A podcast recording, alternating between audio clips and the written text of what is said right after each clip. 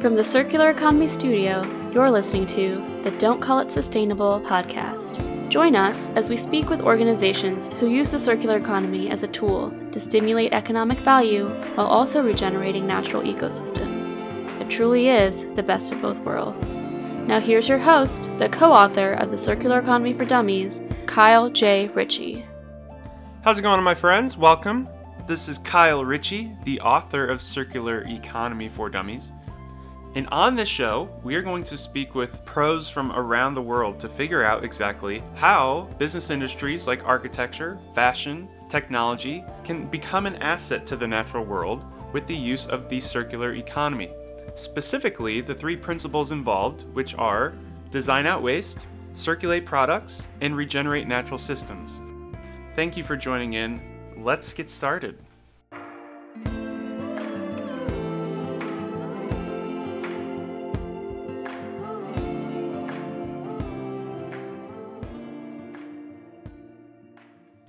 If you are struggling to figure out how you can begin to incorporate deconstruction services into your business, then you need to reach out to my friend Dave Bennink with the Building Deconstruction Institute.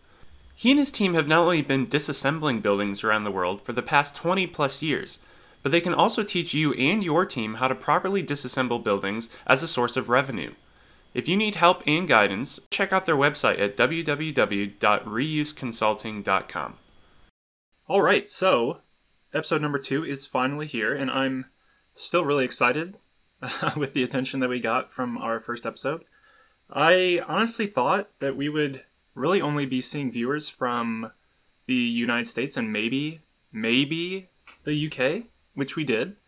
But we also received, uh, surprisingly enough, a ton of views from Canada, as well as Australia, Iceland, and Spain. So that was really unexpected and we're uh, here at the Circular Economy Studio even more motivated now to give this show everything that we've got. And I'm going to do my best to find some guests for the rest of the season that come from all of those other great locations who listened into the show. So, um, our next guest, the amazing Reniera O'Donnell, uh, she is the education lead for the Ellen MacArthur Foundation and she's been working with her team in the UK for close to three years now. Um, interestingly enough, before joining the foundation, though, uh, she spent almost 20 years working in local government and really mastering her skills of getting things done at the local level, which is fantastic and just goes to show why she's been such a value at the Ellen MacArthur Foundation. So, she really is doing amazing things within the circular economy industry. Uh, she's working with institutions around the world with her colleagues at the Ellen MacArthur Foundation. And if you don't know about them, stay tuned because you're going to want to know about them. And I'm sure Reniera will be able to do a hell of a better job describing their efforts than I can. So, with that, let's go ahead and bring her in. I'm pleased to introduce my good friend from the other side of the pond, Reniera O'Donnell. Thank you very much, Kyle. I am equally excited as this is my first ever podcast. So, is it really? Uh, Oh, it is. I know. A lot so of firsts. Let's not mess this up, shall we? So I've met a list of people a mile long who work with the circular economy every single day and have done a fantastic job of showing the value of this amazing framework. You obviously being a perfect example of that. And so giving these examples an opportunity to rise to the top and get some of the attention that they deserve is really what my involvement has looked like with writing the Dummies book in 2021 and starting this show this year in 2022. You know, I, I want to help people understand, first and foremost, what the circular economy is, and then help connect them with a range of tools and information that will encourage or empower individuals and, and businesses to pick up on it. And I would say, in a nutshell, that's really what the Ellen MacArthur Foundation offers. But, you know, it'd be great to hear more from you on, on the foundation. Yeah, I think so. I mean, you know, we were set up with a single mission, which was to accelerate the transition to a circular economy. And I guess we have been, well, we think we've been pretty successful in gaining huge momentum over the last 10 years. But yeah, we're really, really about how do we make this understandable, accessible, and applicable. Right. So yeah, I would agree with that. And so you and I actually first made contact, it would have been at the AASHE conference. Oh, uh, Kyle, that was that was like 2019. Like the whole that has been a whole lifetime between now and then. It was a long flight. It was oh, I don't know, 9, 10, 11 hours, something oh like that. I flew into Seattle and then I had to fly north. And uh, to be fair, I mean, I've been to the, the States a number of times, but that was the furthest west and north I'd ever been. Oh my goodness. Yeah. So yeah, that was really where we got connected for the first time was in Spokane, Washington. And I've been fortunate enough to work with you a little bit, just speaking on different uh, webinars, especially the one that I hosted last year. So I'm a big fan of not only what the foundation does, but what you do specifically.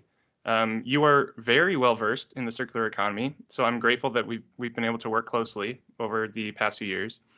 So help us understand exactly how you found yourself working at the Ellen MacArthur Foundation. I mean, starting from from college, what was your path? So, oh goodness, that really is a lifetime ago. So I I went to school and university. Um, college is such a US term. Uh, I went to, I went to school and university in South Africa, which is where I I grew up, and um, I actually intended to be a doctor. Probably haven't told you that before, Kyle. No. Yeah, I applied for medicine and. Um, I finished school in a very transitional year for South Africa and I unfortunately um, didn't fall into the into the, the, the right skin color actually to get into medicine, and so I got a rejection letter, and then was like, oh pants, now what do I do? And so I decided to do the first year of what I considered to be subjects that would then get me into medicine for second year.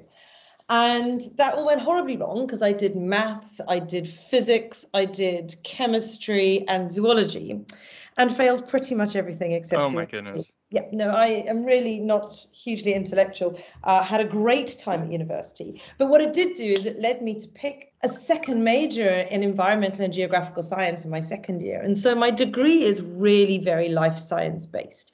So I have a really good understanding of natural systems, which in terms of the circular economy is hugely helpful. Right. But I'm not going to lie to you, I finished university and I didn't work in my science degree for the better part of the next 18, 18 years. And I had a very checkered career through uh, local government in the UK. Um, and uh, I came over to the UK after I finished university because I thought, oh, I'll, I'll make loads of money and I'll take it back to South Africa and I'll do my honours in environmental and geographical science. And right. uh, that, that never happened. I've not actually left England yet. Um, but about two and a half years ago, I got to a stage where I needed to do something different. And I actually had friends who work at the Ellen MacArthur Foundation. I have found myself living on the Isle of Wight, which is where it is headquartered.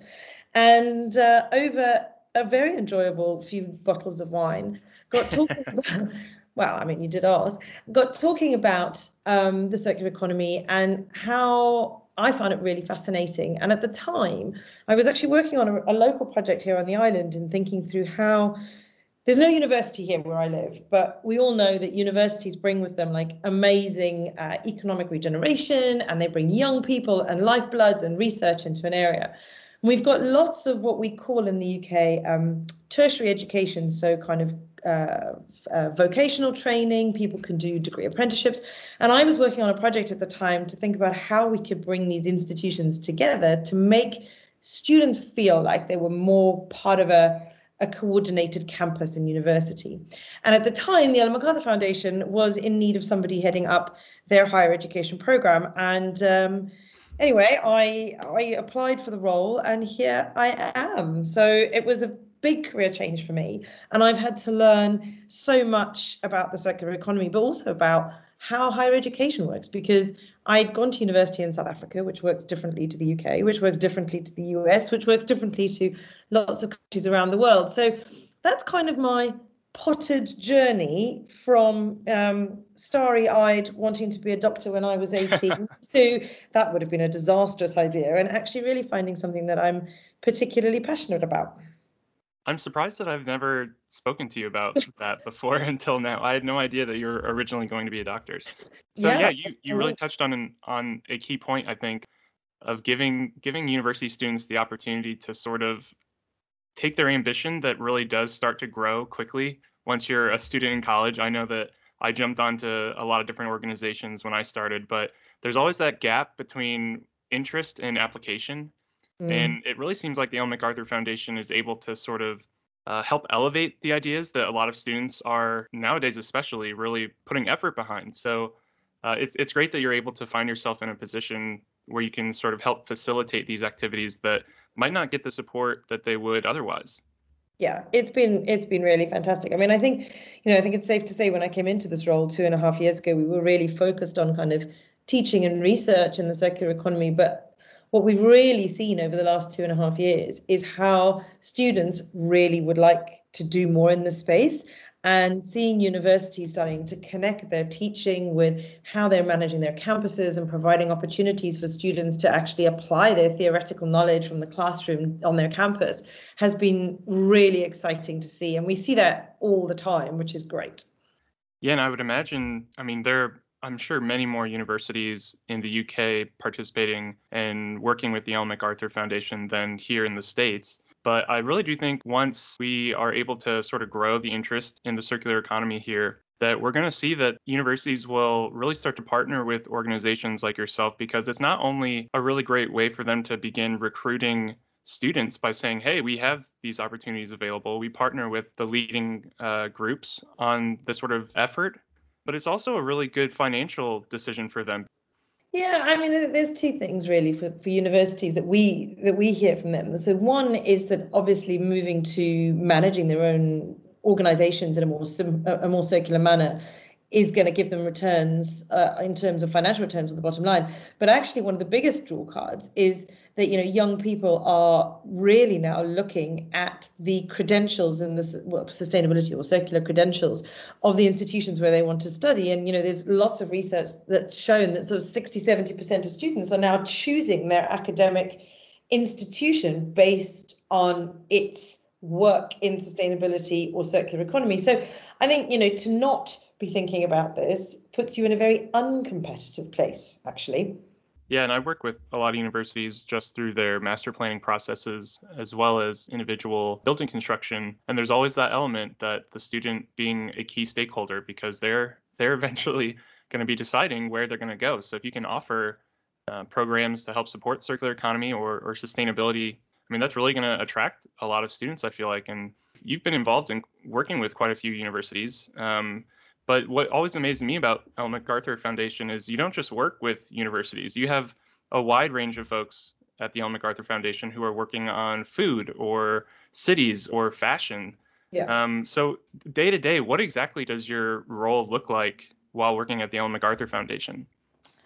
Well, I think you know, working at the foundation, we well, let's go back to what the foundation is here for, shall we? So it was, it's been around for about 11 years now, set up by uh, Dame Ellen MacArthur, as I said, to accelerate the transition to a circular economy. Um, you know, and and I think one of the things that sets us apart from a number of different organisations that work in the sustainability space is that we've always been really clear that the circular economy is not only about the right outcomes for operating within planetary boundaries, but that it, it really is an economic proposition too. And when it was set up, it was really clear that if you know if this is going to work for an economy, the players that need to be involved need to be those that are the biggest operators in the economy. So business and industry became really important for us to work with. And as a foundation, we've set out to really engage with some of the world's largest corporations, businesses, industries. And you just need to go to our website and have a look at kind of some of the 2,000 partners that we have that we work with to show that you know there is huge appetite in the business community for moving towards circular products, circular business models. But then equally, businesses can only make decisions within legislative or policy frameworks. And so we also work really closely with governments and cities from around the world and institutions such as the World Economic Forum, etc., because we know that we we need to be shifting kind of policies, we need to shift uh, strategies at at uh, national, regional, and local levels to be able to enable the right conditions for the circular economy to be applied. So business and cities and governments have always been really important. And then I guess my my area of work comes in where we say, well, hang on a moment, we can't do any of this if people don't even know what the circular economy is. And so we've done, you know, a lot of work over the last 10 years to not only work with the current workforce and we provide all sorts of access routes into professional development for the for the businesses in our network, but also then working with universities and increasingly with the kind of under 18s as well. So how do we start to instill a knowledge of the circular economy and to start to shift the mindsets of young people who are coming up and who will be that workforce of the future. So actually, they're going into their jobs with this completely different approach to how the economy can work and, and are able to execute things in a far easier manner and it's far more kind of intuitive for them. So across the organization, we have these sort of three areas that we we work with. And then you're right, we we needed to take a systemic approach. So it's no good to just be trying to clean up the, the problems at the end of at the end of the pipe. We need to right, really right. look at, at like whole systems. And so we've taken a number of material flows and we work in food, plastics, fashion, a little bit in the built environment, in looking at how we can fundamentally transform the, the systems around those different material flows. And, you know, I think if you've been watching the news, Kyle, you would have seen that the um, the UN Global Plastics Treaty um, idea was endorsed. Uh, yeah, I just saw that. Yeah, and I mean that has been largely based on the Plastics Pact that the Ellen MacArthur Foundation has established with local leaders. There's 12 of them now around the world, and our work in plastics has been has been hugely successful in terms of changing the way the system is operating. So I think you know we well, we like to think we've had great success, um, certainly in plastics. And if you look at our, our jeans redesign program and thinking through how you can redesign jeans to be circular, we've had lots of success. And you know, next on our list is how do we introduce a circular design for food? So yeah, so we work with global players. We tackle a number of different material flows.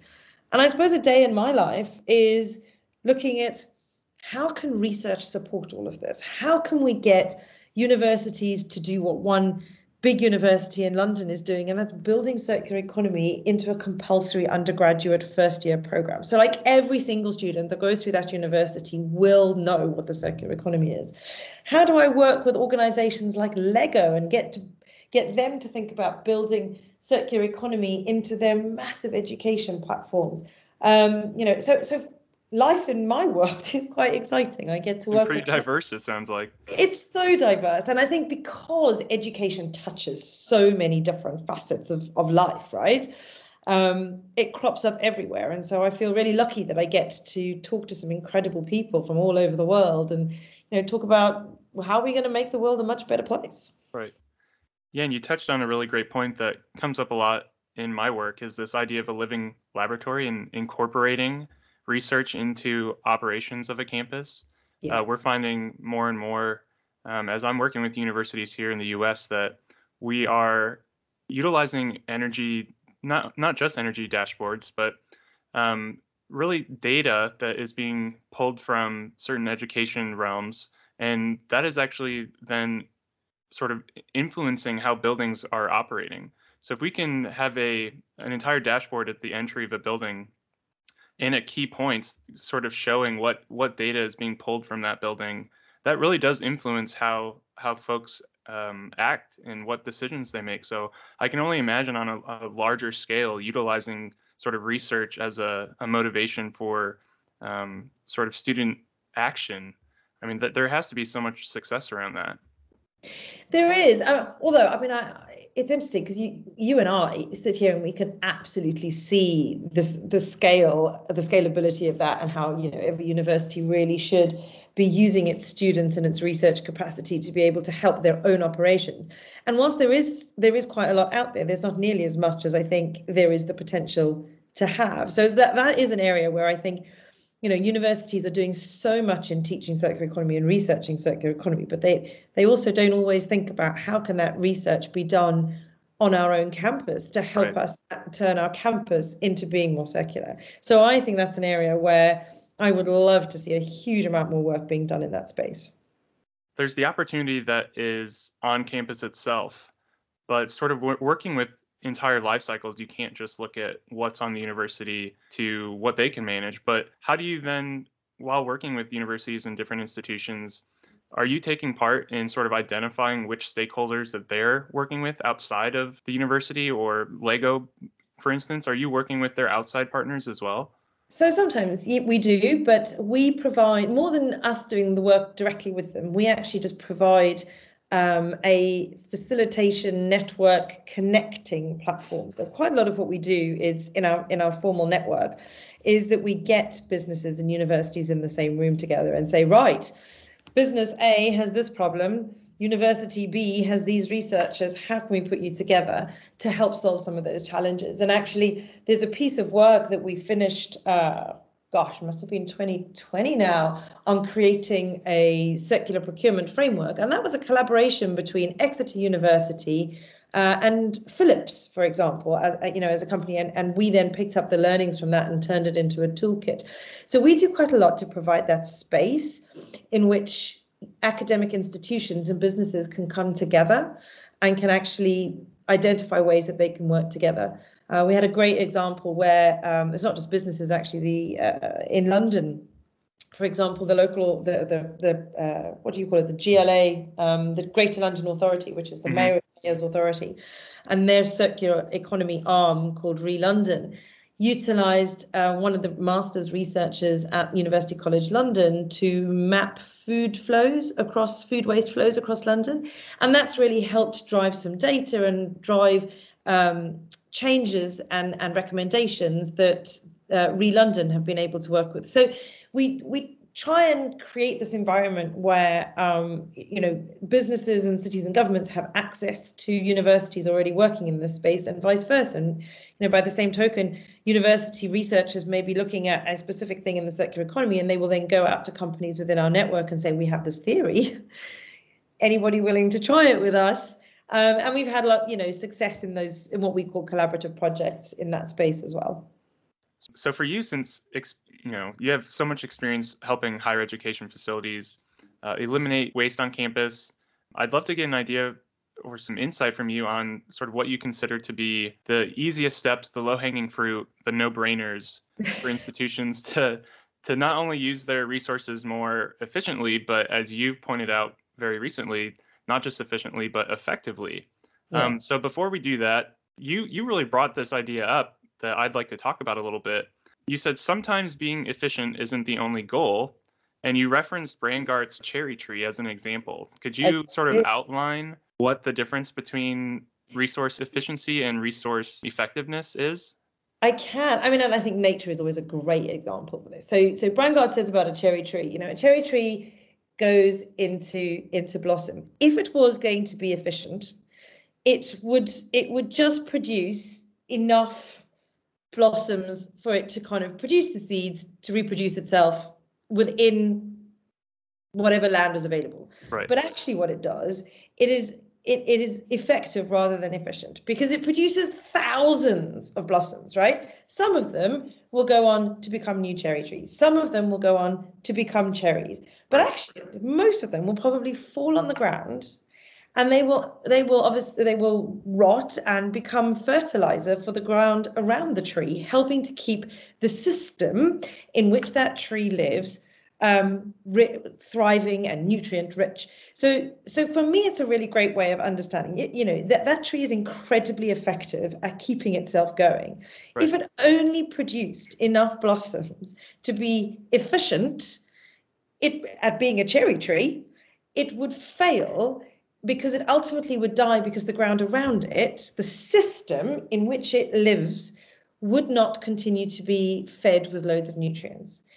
And I always think that's a really nice example. So you can you can drive efficiencies and you can make your business as efficient as possible and, and that can be circular or not. But actually sometimes it's not effective. And sometimes being effective and delivering, say, more than you need to, but because it gives you a better outcome and creates a better space within the system, it is better to be effective than it is to be efficient. That's a that's a great breakdown, and there's a, a, a thousand different things I could respond with, but one of the things is really um, one of the, the key principles of permaculture, as you know, is capture resources while they're abundant. Mm-hmm. And so it sounds like that's what the cherry tree is doing. It has the capacity to produce as much as it does mm-hmm. because it's it's absorbing all of that solar radiation that it possibly can. And so, like you said, if it was just efficient, it would only absorb the radiation that it needs to produce what it needs. But it's not. It's able to produce more than it needs, and therefore produce eventual fertilizer for itself. So it's sort of a, a, a tie into the idea of resiliency as well. So if there is a reason it can't necessarily produce as much as it, it typically would on an annual year, it already has sort of that build-up buffer that it can it can now rely on. So I think effectiveness and efficiency that is definitely going to be a uh, a message that I try and extend into my work as well. But that is a great a great summary, and you know, pinpointing the differences between those I think is really key. So thank you for that. No, no problem. I think I'd, I'd add a little bit to that, Kyle, which is the word regenerative, uh, the word restorative. You, you're putting more in than you're taking out. And I right. think for me, that's the big thing. I think a lot of the time, when we talk about being sustainable or being efficient, we're talking about doing less bad, right? Right. Okay. So the circular economy is so clear that we also have to be regenerative. We have to do better. And, and I think one of the things that we find, uh, particularly with young people, actually, with things like eco anxiety going on, is the positive message of the circular economy, which is really about saying that there is there is a way that you can do things that make something better rather than just doing less bad. We find that that positive spin really resonates with people, particularly young people who need to hear positive messages about the environment and that it's not all doom and gloom. You're you're spot on, which is which is really the reason the podcast is called don't call it sustainable because because the circular economy isn't aiming to just be sustainable. It's not it's not looking to break even. It has this idea that you can break even but that, that's not the ultimate goal. We can go beyond sustainable. We can look towards regenerative solutions that not only meet our needs of today but actually make it easier for future generations to meet their own needs. That's really what regenerative is all about. It's it's sort of making up for the mistakes of the past as well to a, a certain extent. So that distinction again between sustainable and regenerative that's so critical when I'm trying to explain to folks what what the circular economy is all about. And it makes me shudder a bit when I see folks calling the circular economy just sustainable. It's not so that's again going back to the terminology involved. Um, I, I hate to think that in the future the circular economy is just becoming a buzzword like sustainable is, and I'm already seeing hints of it where where companies are are calling a process circular. They produce a, a circular product, but what they essentially are saying most of the time is that the product that they are producing was made from 100% recycled content but that doesn't necessarily address what is going to happen to that product later in its life. Are you, yeah. are you offering a buyback program? Um, do you have partners that will take this product once it stops working and yeah. and send it to a, a new use? Or is there opportunities to repair it, to reuse it, to share it? There's so much that is kind of at stake here when yeah. it comes to terminology and making sure that we're speaking about this the right way, just to make sure that the the fate of circular economy isn't the same as what sustainability is today, where it can pretty much be stretched and used for whatever you want. Yeah, and I think you know we we struggle with that. I think there is there's a, you know you you can you can talk to people about the circular economy as a framework for meeting whatever vocabulary needs they are wanting to. So I'll give you an example for that. So a lot of universities, and I think you mentioned it, really talking about net zero, uh, carbon neutrality. They're talking about being carbon positive.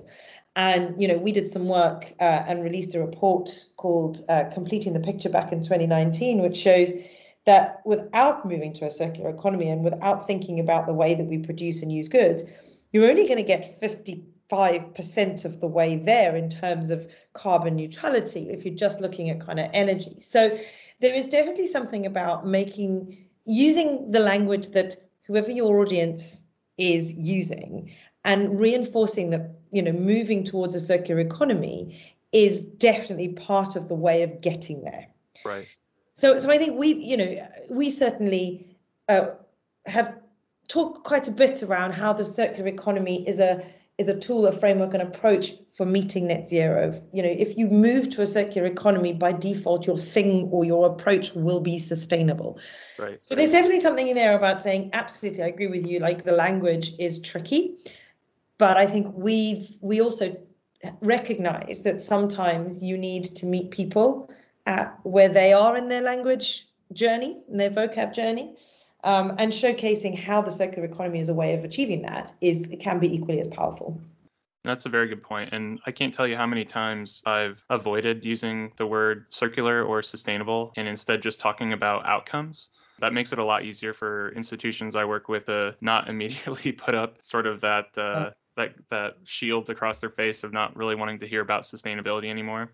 Um, outcomes is a great way. And so you make a really good point of, of referencing the circular economy as sort of that framework that is beneficial for universities to look at to start to address food waste on campus or, or energy or buildings. And what, what was the percentage you said? 55% is just tied to operational? No, well, 45% of uh, kind of greenhouse gas emissions is really tied to the way that we make and use products. So you're only going to get halfway there if you're just tackling kind of energy stuff.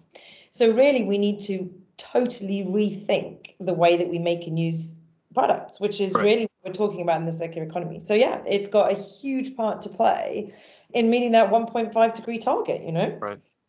That's a really key figure to talk about here for a second because whenever I'm working with a university, they usually have a, a climate action plan of some sort that covers this idea that we need to get to carbon neutrality. But what they're really talking about is the carbon tied to energy and operations. They're not talking about embodied carbon because when you're looking at a building, the ratio of, of carbon involved for the building versus the energy use over its lifetime they're not even close. There's so much more carbon tied to operations than there is the actual building. So it's interesting to hear that figure. Yeah. No, it's quite, you know, and, and it, I think people forget about, you know, the impact on climate of the amount of food waste.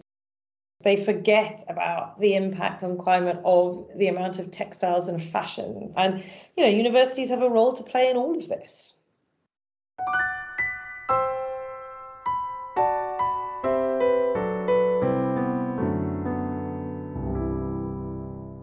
So I'd like to take some time to really sort of come up with some practical solutions we can share with folks who are listening in. You know, what what can they do to make an impact? How can they use the circular economy framework to make a change? And so I thought it'd be really nice to have you provide us with some examples, preferably of, of projects that you're working on um, right now or have worked on in the past. Just starting out by discussing eliminating waste. What are some easy steps that universities and institutions can take to uh, really begin eliminating waste on campus. Not recycling, but eliminating waste before it even needs recycled. So, one of my favorite examples, and a number of institutions have started doing this, is there's technology out there that you attach to um, the food waste bins in canteens and in halls. And they measure exactly how much food waste is going into the bins. And what I love about this is that it collects loads of data. So it will tell you on a Tuesday, I don't know, like 25 kilograms of fries ended up in the bin with five kilograms of, of cucumber and, you know, three kilograms of chicken or whatever it is. Right. But actually, the people who are then running those canteens and halls can start to make some really fantastic decisions so that they can design out that food waste even coming into that bin in the first place. And, you know, Bristol University have done that in their halls. I know London School of Economics is, are, are, are doing it as well. And there's technology like Winnow, which is one of our uh, emerging innovators, or Chef's Eye technology. And I really like that. I, I you know, in Bristol University, they totally and utterly redesigned uh, how the food was set out. They allowed students to take their own portions rather than portioning up themselves, and they found that they took less. They discovered that lots of students didn't eat salads, so they didn't put out so much. But I don't know how I feel about that. No. But, but I guess the point is, you know, until you can understand where your waste is coming from, you can't really make any decisions to change it. But what I what I so I love that one, and there is tech out there that helps you really understand the data behind food waste. Um, you know, and then once you've got, you know, once you've you've made some menu changes or or you've redesigned how you're going to set the food out you've looked at portion control all of that kind of stuff you will still have some waste and then it's thinking through right how do i compost that where does that compost go how do i get it back on campus can i use that to start growing food on campus. So that actually we are dialing down the number of food miles from food brought in from other places. So we're do, you know we're taking the carbon out of that. How can we bring our food in using electric vehicles or bicycles? Right. so there's all sorts of things around kind of food waste that i think is a really great place to start. And it also i think in our work we've seen that students are really passionate about food. Um, you know there's another university in london imperial college that has a um, a packaging free uh, food section in their student union so you can take in your own container and you can get they buy in bulk and you can buy your own rice and pasta and you know so, so sort of your dry goods. So you're you're eliminating the need for plastic waste. Right, and it's the same with water coolers and water bottles. So you can do away completely with um, bottled water and store water coolers and just say you bring your own water bottle and you actually design out that the need for plastic water bottles and therefore the waste that they they um, accumulate on campus, and then you don't have to deal with it. So, for me, food is a really cool place to start. Mm-hmm. Um, it does feel like one of the one of the quick wins, I think. Yeah, and you made a good point by identifying that the very first step that these institutions are taking is to get the data tied to what their current use patterns are. Yeah. Because only when you get that information can you really start to identify opportunities to eliminate waste and really figure out how much waste is costing you. That's one of the key points that I, I try and focus on is waste does have a cost. So if you get rid of it ahead of time, you're essentially saving yourself the pain down the road those are great examples of eliminating waste before it even is created. And you even touched on sort of the next principle, which is circulating materials by addressing the idea of, of composting your own food mm-hmm. waste. Yeah. Um, are there any any good examples that you could provide or any institutions you want to name that are really leading the charge on on circulating materials whether that is through composting food or or other programs? well actually i thought i'd touch on another one for this actually because one another one of our kind of emerging innovators at the foundation is an organization called Rheaply based in the states so based uh, just near chicago. Um, and they are again a tech platform. But basically what they do is they help one part of university tell other parts of the university what they have that's excess. So it's a it's basically like um, like a you know if you think of Facebook Marketplace, like you wanted to sell something, you've got a bookcase that you no longer need, you put it up on Facebook Marketplace, somebody says I'll have that, and and you keep that that product in use. So Rheaply has been designed specifically to support resource sharing. So, for example, the geography department is refurbishing a, a classroom or a lecture theatre. They've got desks and chairs that they no longer need, rather than sending those to landfill, which not only is bad for the environment, but also comes at a cost because institutions have to pay for their, you know, to have their um, right. their rubbish taken away. They can then put that up on the Rheaply platform. It gets matched with, I don't know, the mathematics department who's going, oh, goodness, actually, we were in need of another 20 desks for X, Y, and Z. And so they keep those products circulating. I know um, in a number of places they they've also set up like repair and refurbish centers where um, furniture can go and students can help by refurbishing it and repairing it and then it goes back out through this platform so i think there are some really interesting um, you know tech platforms that mm-hmm. enable resource sharing um, in a way that means that a no, people are saving money because they don't have to procure new stuff. B the institution is saving money because it doesn't have to pay for stuff to go landfill. And of course the bonus in all of that is that we're keeping that embodied carbon out of the environment. So i think that's a really great example. Um, you know there are lots of universities. MIT is one of them that does big clothing swaps. So people can bring all the clothing that they don't want. They will set aside some space and they have like big clothing swaps. I know a lot of universities do end of term like dorm clear out. So people right. can put all their stuff out and the next incoming students can can buy it off them. And to me, again, those are, you know, those are easy things that that it's really not that difficult to set up and it's a good place to start. And I think one of the things that we see is that this can be really overwhelming. You know, this this this need to be sustainable or net zero or circular, circular, whichever language you happen to be using, can feel really overwhelming. And then you often don't know where to start. But actually, it's a journey. Not every organization is able to go from completely linear to completely circular overnight. And there is a journey. And building confidence and engaging your students and using them to collect data and do your research for you. And starting with these small, kind of quick wins will really help mobilize the whole organization yeah, and I'm glad that you you were able to provide so many examples because usually the first step that I see universities taking when they are wanting to look at material waste is they will just simply focus on the recycling initiatives. So they'll make sure that the bins are available, that the graphics are are updated to make it easy for people to recycle. But so many things you can do upstream to prevent the need to recycle in the first place and keep materials in use and maintain the embodied carbon and energy that is tied to those products. We've covered eliminate waste. We've yeah. touched on circulate materials. We have. The last principle is regenerate natural systems, which really ties into the first two to some degree. Mm-hmm. Um, but what what examples do you have to share that really elevates this idea of regenerating natural systems? So, I mean, I think what, you know, my favorite examples are some of the ones that, again, like a really easy thing to do, thing to do. How do you start to give space over on campus that's less about mown lawns and is more about increasing biodiversity, is less about paved walkways and more about can we carve out a space for growing food.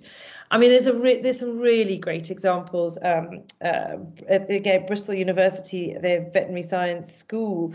Um, uses they, they created one of their kind of peri-urban farmlands where there is um, runoff from a dairy farm that is not great for the environment so they created what's called a an urban drainage system, which basically takes the drainage that comes off these farms and takes it through a series of reed beds, which filter out all the bad stuff and puts good stuff back into the environment.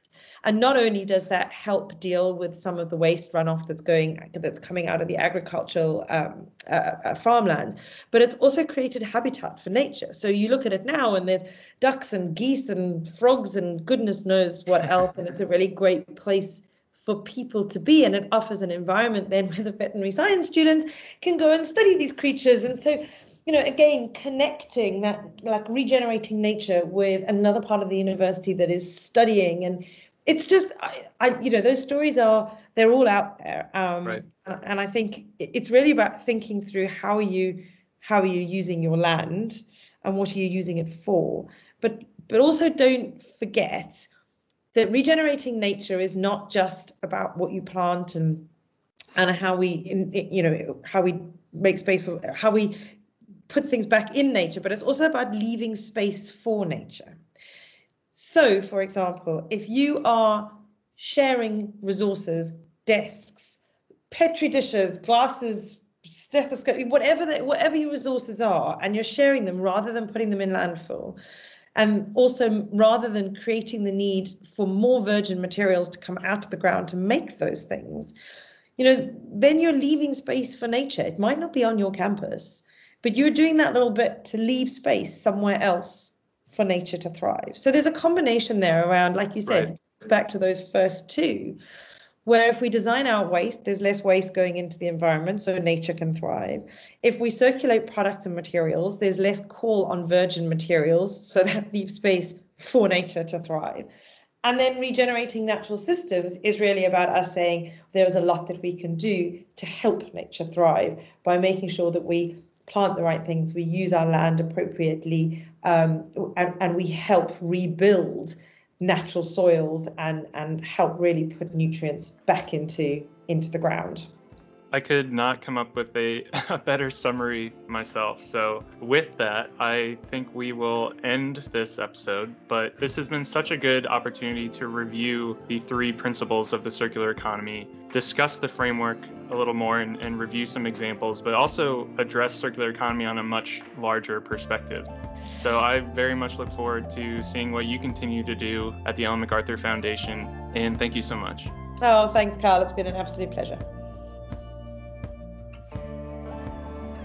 To listen to even more episodes of the Don't Call It Sustainable podcast, check us out on Spotify, Apple Podcasts, and YouTube.